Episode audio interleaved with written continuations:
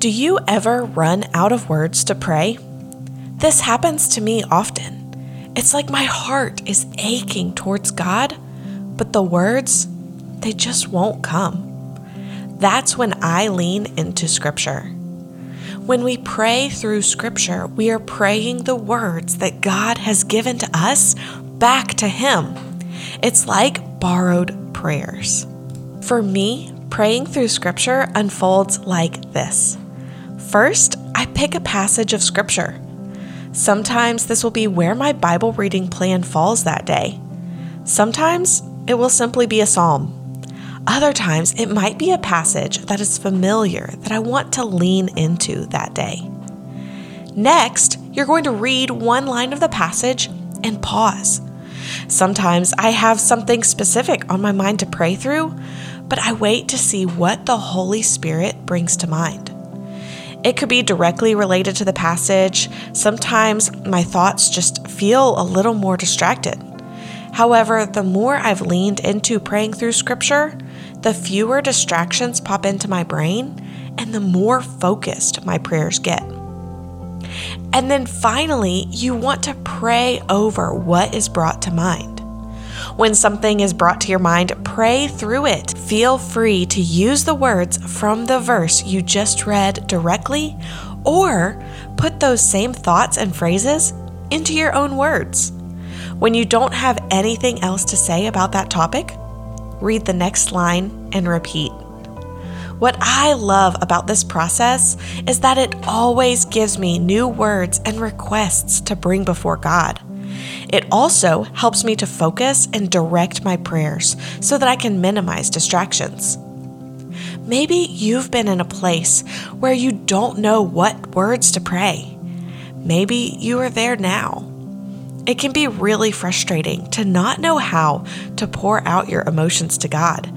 And it can even make you feel like your relationship with God isn't genuine, or maybe even like you are failing. I've been there. It's hard, it's uncomfortable, and it can be so lonely. Over the next 40 days, we will travel through the Bible together and pray through different verses. I've provided passages for you to pray through and given you a sample prayer to get you started. Your prayers don't have to look exactly like my prayers. In fact, I would say they probably won't. That's okay. Our goal is to get to know God better and to get more comfortable with praying His Word. As a bonus, this podcast is also a book. You can find the companion guide on Amazon, or I have the link in the show notes.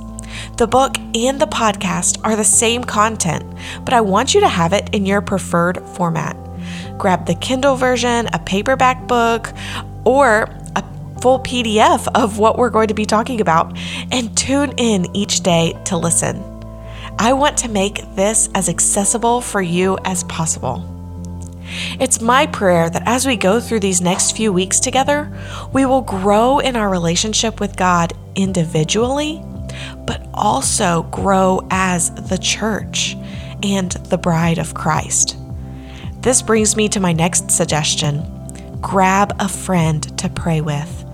You don't have to pray out loud or meet together regularly, but just knowing that you are praying together and having some accountability is powerful. Plus, you get to share how God is working in your life and celebrate together. So tell a friend about it. I promise we are going to have some fun. Each of the 40 days is leading us through a day of Lent, and spoiler alert, we will finish with the crucifixion and resurrection of Jesus. If you happen to find this podcast and it's not Lent, or if you happen to get off track during the Lenten season, no worries. Because of Christ's crucifixion and resurrection, we get to have a personal relationship with God, and we are not bound by dates in a book or on a calendar. We don't have to work our way into His good graces, and we can experience true and lasting joy as a result.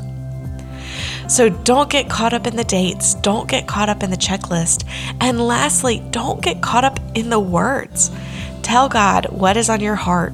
There are no right or wrong words, only you pouring your heart out to God. Use these daily prompts to draw you closer to the heart of the Father through His Word. Take it at your own pace and connect with God in prayer. I know that this next 40 days is going to be transformational in each of our lives. Make sure you are subscribed to the podcast so you don't miss any episodes. And go ahead and check out the book on Amazon or on my website. You may want to grab a copy to have on your desk or your nightstand, or even just to reference back through later. All right, I can't wait. We will see you on March 2nd to start our very first episode of the Borrowed Prayers podcast.